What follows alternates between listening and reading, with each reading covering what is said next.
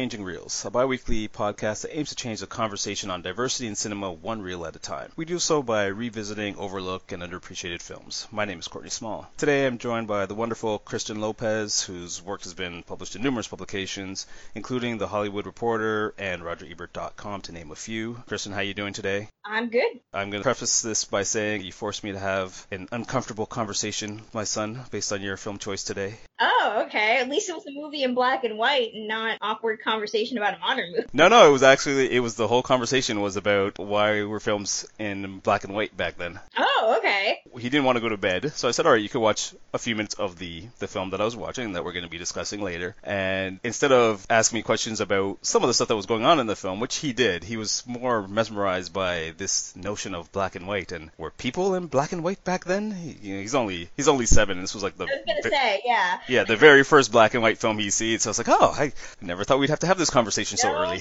you gotta you gotta get them started on that good classic film education when they're young. It's the perfect time. That's true. He didn't run away, so that's a, a, a good start. But I think also he didn't want to go to bed, so his choices were were pretty you know, limited. you do what you gotta. Okay, take what you can get. exactly. For those of you who regularly listen to the show and maybe missed a few episodes, my regular co-host Andrew Hathaway, he's on hiatus for the year. He's, uh, he's going to focus on his writing, and he's also producing a video game, which I guess is due out later this year. Uh, but if you still want to support his stuff, you can visit his Patreon account over at can'tstopthemovies.com. And also, if you're feeling generous, stop by the Modern Superior website, contribute to their Patreon account because they're the podcasting network that hosts our show. We like to start off each episode by highlighting one short film that you can watch online for free. Our short film today is entitled Vows, and it was directed by Tal Zagriba. Based on a true story, the film focuses on Amos, who goes home with the intention of ending his marriage, but walks into a surprise renewal of his vows part. Kristen, I picked this film because I thought it fit nicely with the, the feature that you had recommended. So, do you want to kick us off on your thoughts with Vows? Yeah, this was interesting in that I'm not really sure if I liked it. It starts out with an interesting conceit, which is that this is a guy who's going to tell his wife that he's leaving her for a younger woman, presumably, even though his wife looks incredibly younger in contrast to him. Maybe he's just an older looking actor. I don't know. He could be like 25 for all I know. No, he's not. But, you know, and, and there's some sort of long standing relationship that has gone on between him and this other woman.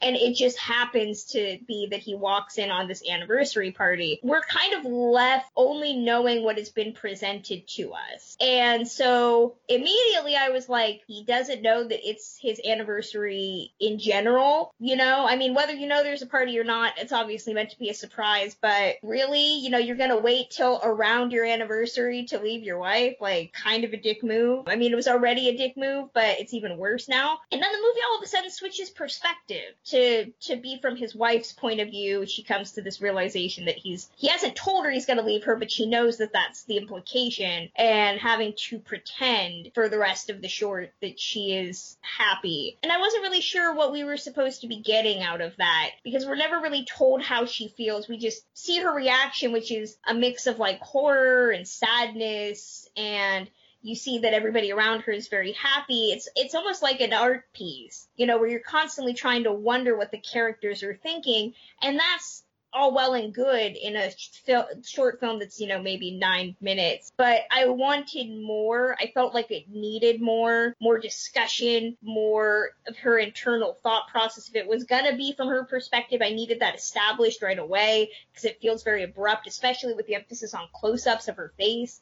So i wasn't finding the message of this one as nuanced as like last week's short. That's interesting because everything that you found problematic is what I loved about this short. It's in terms of the timing. I agree that around the anniversary, we don't know exact the exact date is is a dick move, but the film sets it up based on the the brief conversation he has with the mistress, who I didn't think was that much younger than him, but I guess both actresses in comparison to the lead actor do do look younger. But she makes reference to you know him going through with it this time, you know, and you you see him at the very beginning of the film rehearsing, and you you get the impression that he's tried to build up to the, this moment before and it just didn't have the courage. And I in- interpreted it as it was getting close to his anniversary time and he wanted to break it off. So he wasn't anticipating this party, which I'm assuming happened prior to it. And I like that we're given a, a snapshot of this couple and yet through that we are left to ponder so much about them. And he comes in, there's that moment where it's a silence of him in the bathroom and you're like, well, is he going to go through with it? And then once the wife realizes what's going on, it really becomes about her because the, the main focus has been him and he's, you know, had this whole affair going on for a while now with this other woman with his wife not knowing a thing. And just that whole shock and having such a life changing event happen with such a public background going on and even though she can read it on his face he's still willing to to go through with the the renewal of the vows and put on the show for all the family and friends. And I thought with her it was almost like not a, a walking death sentence but that walk up to the the party when the way how the um, the director kind of blurs out everything around her and she's she's no longer listening to the words because she's in shock. She's still processing all of this, and then having to try and you know pretend everything's okay when she's now taking in this for the first time. I I thought it worked well. Yeah, I mean, I I like what they do with in in terms of showing. I called it. I considered it like an internal scream. Like she's just waiting to like have this huge breakdown. She has to tamp it all down. It's like waiting for a stick of dynamite to explode. I definitely like that. I guess I just maybe it's my own resonance with you know relationship dramas. I just I think I expected a bit more depth. I felt I just needed a little bit more history into who these people are, but I understand the reasons for everything. So I can't necessarily fault it and say it's poorly explained because I think there's a definite reason for how it is. I, I agree with you on that, and this was one where I think it, it would work wonderfully as a as a feature film. It's because again, you get all that extra history and you see where they go from there. And in my mind, I was thinking this is going to get even messier than than what we're seeing now. I wouldn't be shocked if she kind of blew up during the whole oh, yeah. ceremony. But considering how fresh it was, maybe she she wouldn't have done that. And the, the way how this film plays with silence and still manages to give us enough of a story that we get at least a grasp on these characters and how they are reacting to the situation, I think is is great. And it, it had me also thinking about the feature in, that we're going to be discussing in a few minutes, just about how the men in both cases are are so different. And uh, again, we'll we'll speak in more detail about that later. But there's there's a moment when Amos is going in and he and his son is fixing the tie, and he looks really sad sack, and even he he can't even muster the courage to to even say the words that he recited to her. You know, he's just kind of there looking at his lighter, trying to think of how he's going to do it and should he do it at this time. And it's she she knows him so well that she just reads his his mannerisms and, and it's basically speaking for him, saying all the stuff that he's not brave enough to say. Yet when everything comes out, he's he goes back to trying to be the life of the party. With, it was, you know, just an interesting dichotomy in terms of the way how that character was was crafted. Whereas the the wife, we don't get to see too much of her in joyous times. We just see this bomb being dropped on her and how she has to try and now navigate this unfamiliar terrain. Whereas he's like, well, that's off my chest now. You know, it's still going to be awkward, but hey, let's just get through the night and then we'll deal with it in the morning. Yeah, I, when I think that this, as well as the the film we're talking about, talk about how women are often forced to contain their emotions at the risk of being labeled emotional or hysterical. So the fact that she doesn't have this big explosive blow up is really authentic because I think most women are told nobody wants to see that. You know, it's the stigma that women are expected to be that way. So the movie is showing us the more authentic response, which is that we naturally just don't react it's funny though because I want to see a bit more uh, from the the mistress standpoint as well because outside of just her being the other woman, you get a little air of her of her confidence. But even as he's getting out of the car, you get the sense that she still doesn't quite trust him. Like she doesn't believe that he is going to go through with it. You know, right. They, this they,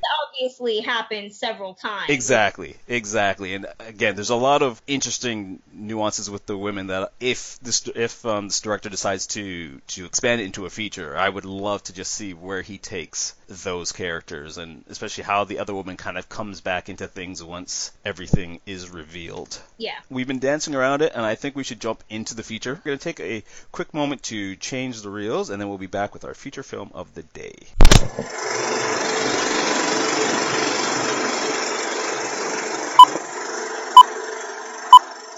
Our main film for today is The Bigamist, a 1953 drama directed by Ida Lupino, who also plays Phyllis in the film. Uh, the story revolves around Harry and Eve Graham, a couple in San Francisco who are trying to adopt a baby.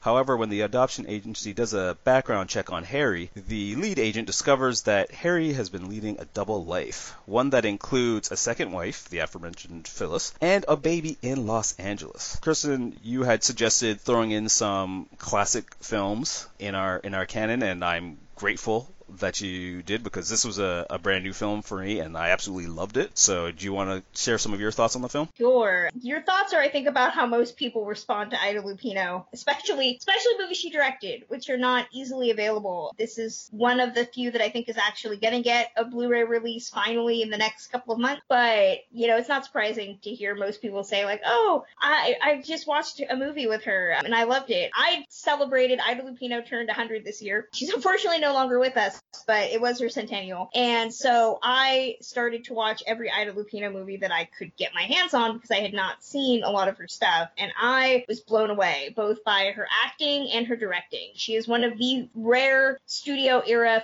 female directors. She directed, I think it five or six features in her entire acting career. One, two, three, four, five, yeah, six, six features. This was her last film for almost a decade. She she did one more film in 1966 that she directed and then she stopped. And Ida Lupino is fantastic. She's a, a unique person in classic Hollywood history and everything she does is gold not everything, but she's usually gold in everything. And a lot of her movies deal with kind of trapped women who are trapped by circumstance or their own decision making or situations or men. A lot of times it's men, but it's usually really hot men. Unlike Edmund O'Brien here, who is not hot. Sorry, but he's not. So I, I really enjoyed this movie. I don't think it's as shocking. It's this was supposed to be distributed by RKO, so I think it's very in line with what was being made in the 50s, this romantic melodrama. It's got a little sauciness to it in terms of bigamy and they're not presenting people. There's not there's not heroes and villains in this movie. This, you're just dealing with people. People who make bad decisions but are not necessarily punished for it by like being killed um, or something. Um, this is not nearly as as um, shocking i think as as her 1950 movie outrage which is about rape but um, this is a good one this is a, i think this is a good beginning to Ida Lupino's career as a director. If you've ever wanted to like see her as a director and you're like, which of the six films should I watch? This is a good intro because it's probably the most Hollywood. As you were sp- speaking, I was just writing down outrage because yes, this was my first introduction to um, her work, especially her her work as a director, and I'm very intrigued in diving into the other ones that she's done. Yeah, and Never Fear is about polio. It's from 1949. It's not that great. It's it's it's a worthy first time director movie. You know, like you feel it's a first time film. Outrage is is uh, again still one of the more interesting films about rape culture, particularly in the 50s. I've not seen Hard, Fast, and Beautiful yet, which is hard, very hard to find. The Hitchhiker is great, if only because Ida Lupino was one of the only women to direct a film noir in the history of noir. Oh wow! And then I have not seen Trouble with Angels, which is uh, I know a Hayley Mills movie from the late 60s. So I'm not expecting like deep social commentary with that one. No, but what struck me about this is even with the the DVD that I have, and had, had I known it was coming out on Blu-ray, I might have uh, held out. But it had the in the title, it was the the A was red. You know, I was like, oh, this is going to be the Scarlet Letter. It's going to be a really scandalous, uh, salacious film. And then I, as I was watching it, what struck me about it most was the weird sense of compassion it has for for all the characters, but especially Harry. And partly because Harry's the maker of all of his own problems. He he wants to be very much be the you know the good husband or the nice guy, but then will continually make bad decisions. You know, you know your wife's out of town and but she wants to have a baby. It's like, okay, I'll I'll go through the procedures even though I've already started this friendship with this other woman. Oh, but this other woman needs me. I'm going to ask her to marry her even though I'm already married and well, it all sorted out in the in the end, and it was that weird. He's he's a well-meaning guy to the well no he's doing a lot of bad things but he's doing it with good intentions that i found really fascinating especially the way how the, the film plays it up. Um the the agent was it mr jordan at yeah. one at one point said, "I despise you and I pity you. Don't want to shake your hand, but I almost want to wish you luck." And I felt a lot of that as I was watching the film, just kind of going through those those various emotions. Especially, he asked Phyllis her hand in marriage, and it's like, "Oh, buddy, you know, now you've really you've really stepped in it." And obviously, he needed to step in it for the the plot to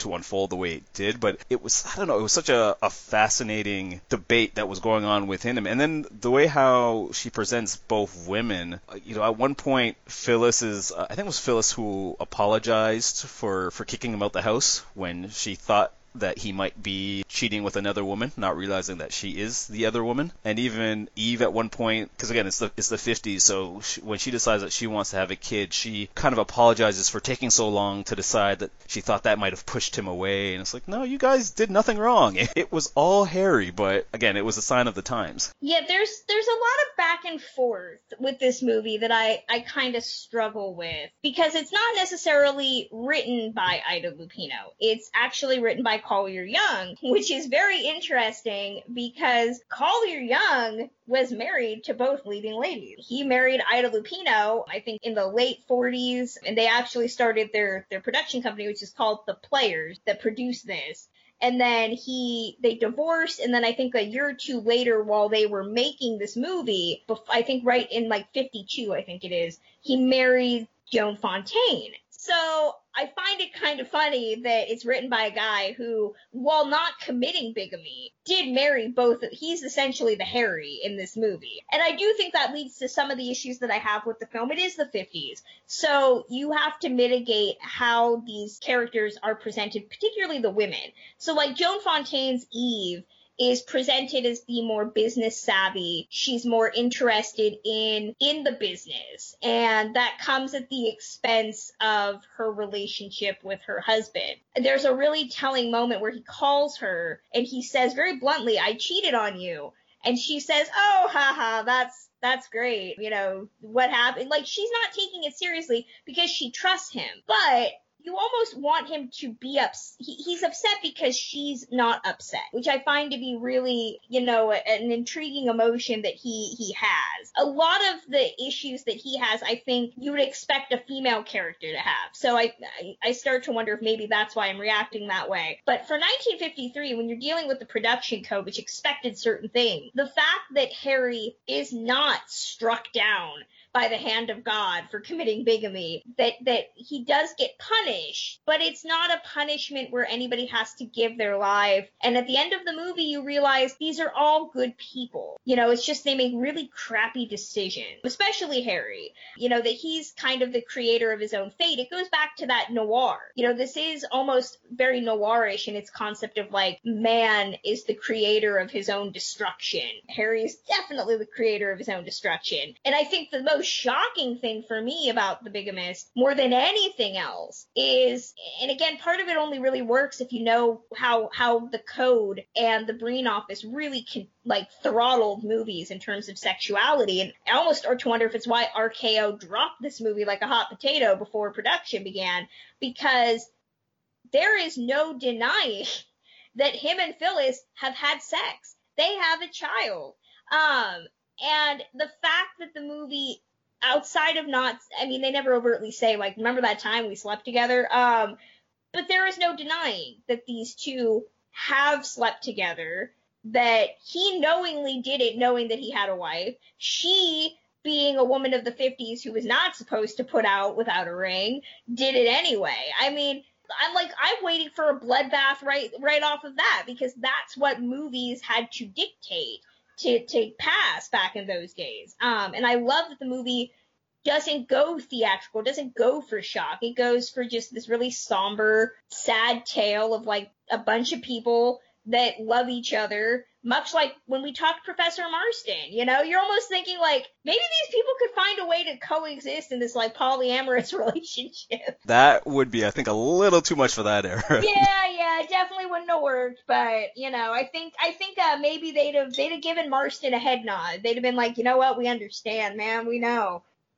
But I think I think you're onto something though, because I remember at the very end of the film where they have that moment where the the women get to see each other for the first time, and they kind of give each other a look of of sadness and pity. It's not really hatred, and, it, and you almost get the sense of them saying, "Why didn't he just come out earlier, and we could have maybe talked it out or something?" You know, because as you said, the film really portrays that they're all good people who are just caught up in this circumstance. And and with Phyllis, I found her really interesting because she comes off as a as a rather strong independent character. And as you know, as you said, they they clearly have sex because they have a child, but they draw that out, the build up to it for for so long, and then you think, well, okay, maybe the the child is going to come after marriage, but then you find out that she gets pregnant beforehand. And, and when he goes looking for her, and the woman says, you know, I forget the exact phrasing, but it was like, oh, I'm, I'm glad you're here. She she needs you. You know, you you need to be around. And even when he first asked for her hand in marriage, she's like, you know, I don't want, I didn't want it to be this way. I don't want to trap you. You know, this was not my intention. But if you will have me, I'm willing to be there. There's always that kind of remembering the the era, even though she's the one who got knocked up, and it took two people to to make this baby. She doesn't want to be a burden on on Harry. She doesn't want to to ruin his life. You know, she she will go on. It's very interesting the the politics of that time. And one of the things that I, I like that you mentioned earlier was about how this film is very much a noir in its tropes. And from the very beginning, when they're at the agency and they're speaking with Mr. Jordan, and Mr. Jordan says, Well, I'm going to have to do a, a thorough background check. And within the first three minutes, you see Harry get that really nervous look on his eyes. And I don't know what he was expecting, but I'm sure back then adoption agencies at least did a minimal bit of background checking. Uh, and he he nearly freezes, and that's the first tell sign that oh maybe there's something going on here. And as Mr. Jordan is doing his investigation, you're slowly piecing the clues together. You know, people say oh well we don't know what hotel he checks into, or he'll make a reference to his wife saying oh I don't worry I had these clothes stashed away somewhere else, and you start, you start to put the little the mystery together. And even when he finally catches up with him in his L.A. home, the baby wails in the background. So the cover's blown, and now we've got to put the, the, the final pieces to this mystery together. Like it, it's a really well made film, and it's it's surprisingly a lot more complex than I thought it was going to be. Yeah, I think what Ida does so well is if you watch a lot, and it almost benefits. There, there's a real benefit to knowing Hollywood history in this movie, oddly enough. You know, and if you watch as many movies, then you you're aware of the genre specifically in like the 40s and 50s of like the the shamed single mother. You know, every every major actress played this character that had a baby and has to like give it up and watch it being cared for by another woman. I think of like Bette Davis and The Old Maid. You know, Mary Astor I think did it. This this whole shaming of women for having sex and having a child out of wedlock and, and watching this, you know, 90 minute tragedy of a woman having to bemoan her fate for being sexual. And here when, when uh, Edmund Gwenn's character goes to the door and you hear that baby cry, the look on Edmund O'Brien's face is like, oh my God, I have to wear this shame that I have a, a, baby. It's the feeling that women have been feeling, you know, through millennia. I love that she kind of turns that on its head. And I think a lot of what I appreciate about this movie is if you know the characters that Ida Lupino tended to play in the 40s and 50s, it makes you appreciate her character Phyllis more intensely because she often played women who were very lonely. And that's a lot of what Phyllis is as a character. you know, Harry Harry meets her on the the tour bus, the Hollywood tours, and she says that she just rides them so that she can be around people. And I think uh, somebody, if, if my mother's listening, she's going to roll her eyes when I bring up this movie. I think I think of a lot of comparisons between this and another Ida Lupino movie, which is called Out of the Fog. It's a it's a noir, and I think I think she did it after this movie. No, she did it ten years before this movie. That's right, because John Garfield was dead by this point. But it's a it's a film noir where she plays a woman who is working class and proceeds to fall in love with a gangster who can offer her a way out of her dreary existence, or she can have the nice guy who offers her like stability in a home. And you're thinking, like, no, everybody's trying to tell her to go for stability. She doesn't want that. And so I think a lot of her characters were often torn between this desire for wanting a different life and then being hobbled by circumstance. So like here is Phyllis, she wants a husband and companionship but at the same time, she's been brokenhearted before. She understands that she's kind of got this depressed mien and that she's not perky. She's not blonde. She's not statuesque. She's not Joan Fontaine. And, and I think she, her character feels that that's limiting to her. I, I saw on, I think it was Letterboxd, that someone had put, as if someone would cheat on Joan Fontaine. And I don't know, watching this film, I was like, I think I'm Team Ida Lupino on this one. I, you know, sorry to all the Joan Fontaine fans. She's, she's wonderful, but I could see why Harry would, would go that route. What I found fascinating though, especially, let's get back to the the loneliness is how well they draw that out because Harry talks about being a, a traveling salesman and how you're on the road a lot and loneliness is what brought him and Phyllis together and essentially that was the main thing that they had. Both lonely and he knew that they could kind of build a friendship and at least be around each other. But there's also the sense of loneliness in his marriage even though his marriage seemed happy because again, he's on the road all the time. She's working in the office, and then Eve's father falls ill, so then she's gone for for several months as well. So even when he's back home, he's still by himself. And there's something truthful to the way that Lupino approaches the notion of loneliness in this film and how some a lot of times relationships don't necessarily start with dreamy eyes toward another. It's just it's casual conversation. It's hey, this person brought a smile to my face for the first time in how many days. I thought that was really really well done. What did you think of Mr. Jordan in in his role in this in this film because there was times where I thought he went above and beyond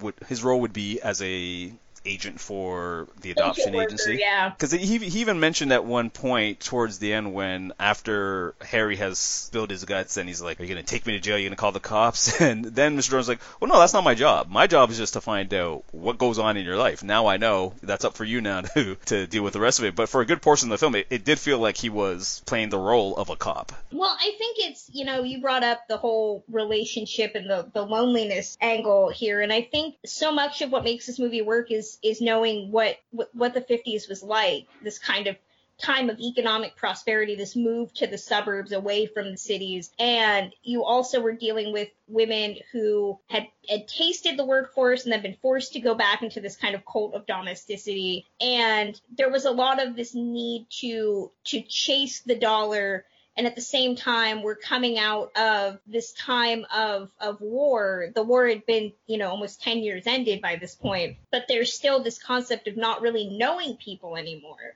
You know that you you've come back to this new landscape where it's easier to hide out it's easier to be ignored. And i think lupino is kind of kind of saying screw you to the concept of the fairy tale relationship. And that's where I think Edmund Gwenn comes along because most people would have known, and they reference this in the movie, which I think is funny. Edmund Gwenn was best known to people for playing Santa Claus in Miracle on 34th Street. And so watching his character investigate this man and realize that his his relationship, his fairy tale relationship is is not true and he's carrying on with this other woman, they disappoint Santa Claus. Like that is the most horrible like heart-wrenching point. And I think that that's kind of Lupino's sly like the fairy tale is bullshit. You know, this whole concept of like people fall in love at the end of the movie, they kiss, and you you believe that they're going to be together forever. That's not how this works. Sometimes you can be a happy family man and you get the itch to go out and find something else, whether you're willing to admit it or not.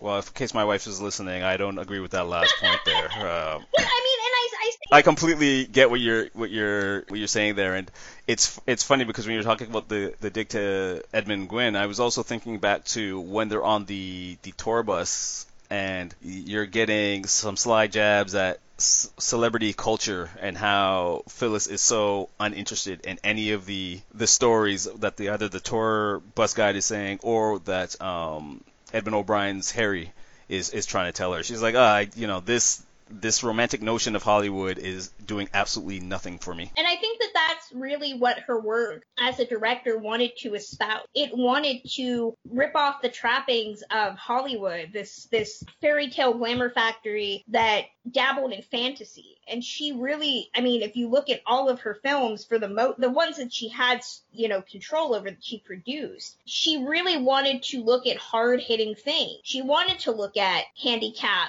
relationships in the 19th, in the late 40s and, and how we treated disabled people. She wanted to look at rape culture. She wanted to look at the concept of, you know, celeb, Hard, Fast, and Beautiful is about celebrity. I mean, it's about athletes, but it's this, this mad drive to achieve and how when you're a celebrity, the people that you love don't really care about you and they just want to profit off of you. So I think, I think that really that whole section where they're kind of making fun of Hollywood is really saying like, this is the type of picture that I want to make. This is what people want to see. And they don't really want to see these fantasy movies. I think it's why noir became such a big deal in the 50s that people were disenchanted with the fairy tale that Hollywood was shoving down their throats and they embraced noir that that looked at the cold harsh realities of of the world. Was this a modest hit for her, a, a big hit? Because she, she, said she only directed about what six films six or so. Films, yeah. None of I think only Trouble with Angels.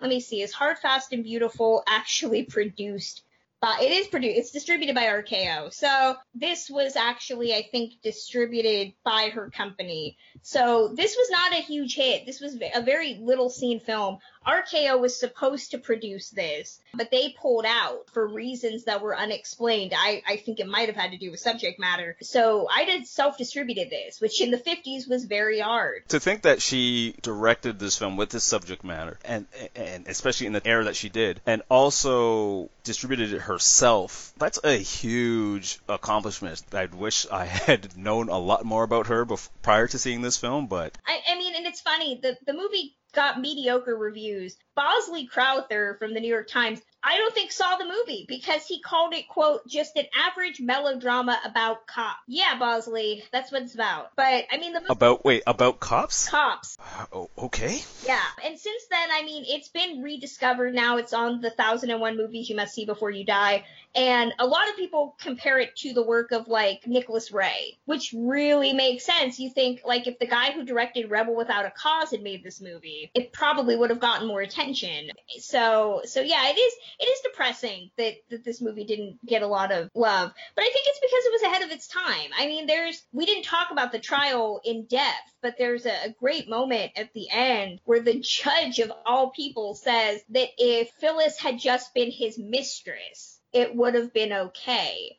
And I, yes, yep. I think that that sums up the movie. I don't know if that was in Collier Young's script and RKO read that was like, nope, we're not putting it out. But I mean that, and especially with Hollywood. I mean, you watch that in the concept of like Me Too and Times Up Today. I mean, those are still things that we're still grappling with. Is that you know if the guy just makes her his his mistress and has a second family with her and supports her, like that's his business. But the minute you get, you know, married to another person, then it becomes a legal issue. So it's a really weird dichotomy. And again, in Hollywood where you had so many people getting married three, four, five times, mind you, they were getting divorced before, you know, is it any different? I think Ida's really making you question the concept of marriage and the concept of relationships in that's that same scene, it's also how they referenced it too, because the judge says, you know, if it was a mistress, we would all just wink and nod, you know, and go on with our day. But it's because he gave her an honorable life that we now choose to destroy him. And you think back to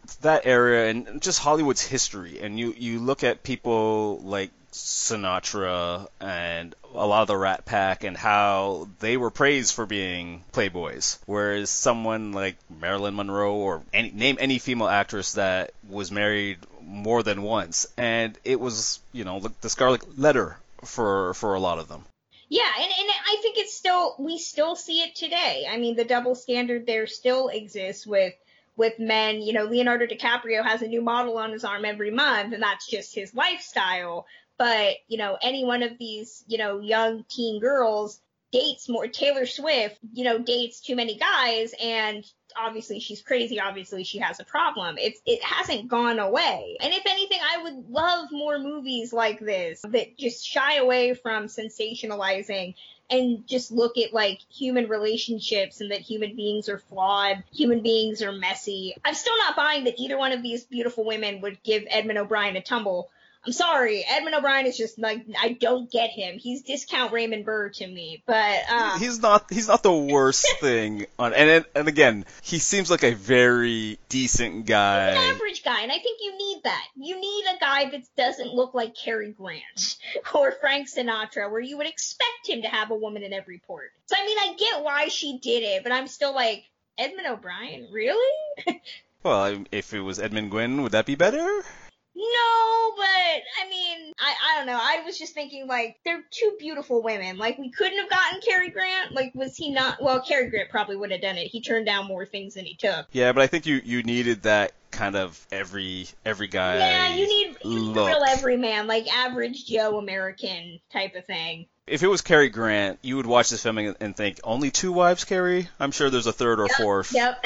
hanging around. Whereas here, you're like, okay, I, I, I believe that this guy as bumbling as he is, would get himself into these situations. Uh, one thing I will say though is we haven't really talked too much about it from a technical standpoint, but this film is just really well made. There's one of my favorite shots. It reminded me also when I was watching Vows in terms of the reaction was when Eve, Joan Fontaine's character, finally discovers what's been going on. She gets that call, and I think she's on the balcony or something. So you get her just kind of reaction uh, and you know you don't hear exactly what she's being told, but just from her facial gestures and stuff, you you you see you know that she's getting the the bad news that we've we've known about while watching this entire film, and then see how the camera kind of slowly moves away from her on the balcony, gets the framing, and then just gives you enough of the room that you can see the little photo of uh, Harry on on the nightstand. You know, just a nice effective way of showing that he his presence, even if he's not physically there, everything that he's done is just going to reverberate for all of these people for a long time. And there's there's moments where um, Harry and Phyllis are out on a date, or Eve surprised him on his anniversary because he couldn't make it home, and he decides to take her out on the town, which was a again another stupid move, but just the way how she frames a lot of those shots, I, um, I thought was just really well done, and you know, it's it's not a groundbreaking film in terms of like the angles and stuff by any means, but it's it's just it works very well, especially for the subject matter. I will say there's a reason it looks very good. This was actually the last movie before he switched to television that um, George Diskant, who played who was the cinematographer, did. This was the last film. I'm starting to wonder if that was a, there was a reason for that, but he uh, was the DP for um, a lot of really great noirs um, before this, and including an Ida Lupino movie. He had been um, the DP on Ida Lupino's On Dangerous Ground, which is a, another really good movie people should watch. And then he also did The Narrow Margin, which is probably one of the, my favorite noirs. And then he also did another Ida Lupino movie called Beware My Lovely, which is really intriguing. And then he did Kansas City Confidential. So, I mean, you're you're dealing with a guy who knows the shadows and the interplay of light, all this stuff. I mean, he direct he was made was responsible for making so many movies look fantastic. Um, you know, he did a he was the director of photography for a, a Jean Harlow movie. So, you know, he's he, he knows his stuff and he knew noir, so I think that's why it just it looks so fantastic. I have a, a little notepad that I was just writing down the list of movies that you've been referencing that I that I need to see, and it's already starting to get murky with all the scribbles. So this is a lot of. I'm sorry, you have you have quite the cavalcade of riches. No, no, this is this is great. This is the, the gift that keeps on giving. So I, I'm definitely happy that you um, offered up this film as as a as a possible one to talk about. And judging by the list of films that I have in my little notepad in front of me, I, I'm going to be diving into a lot more classic cinema. It's than I have been. It's worth it.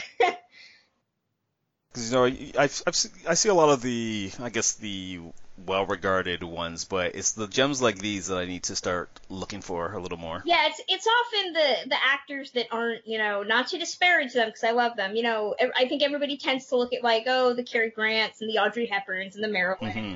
Uh, you know, watching watching Ida Lupino movies for a month straight, like I did. I realized that like I want to champion her because she played so many, you know, so many interesting characters. And I think watching this, most people would be shocked to know that Ida Lupino started out playing Daffy Dames in British movies. She's actually British. She played like platinum blonde heiresses in Britain. And some of the movies are very funny, but it's a far cry from the Ida that we know in this. So I just I think all of that is really really interesting.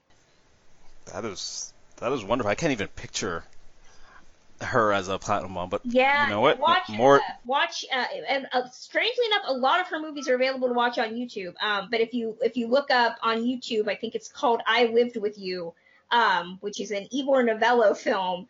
It's again really cheeky for 1930s. It's a 1930s sex comedy, and she plays like this platinum blonde kind of like moron who's just looking for a wealthy husband. It's a, it's very different. Again, another one to add to the list. Uh, I think that's all I had to say about this film. I think we I think we did pretty good. Go watch more Ida movies. If you haven't seen The Bigamist, watch The Bigamist, and also go watch more Ida films. I'm I'm gonna take that advice to heart. Uh, Kristen, where can people find you?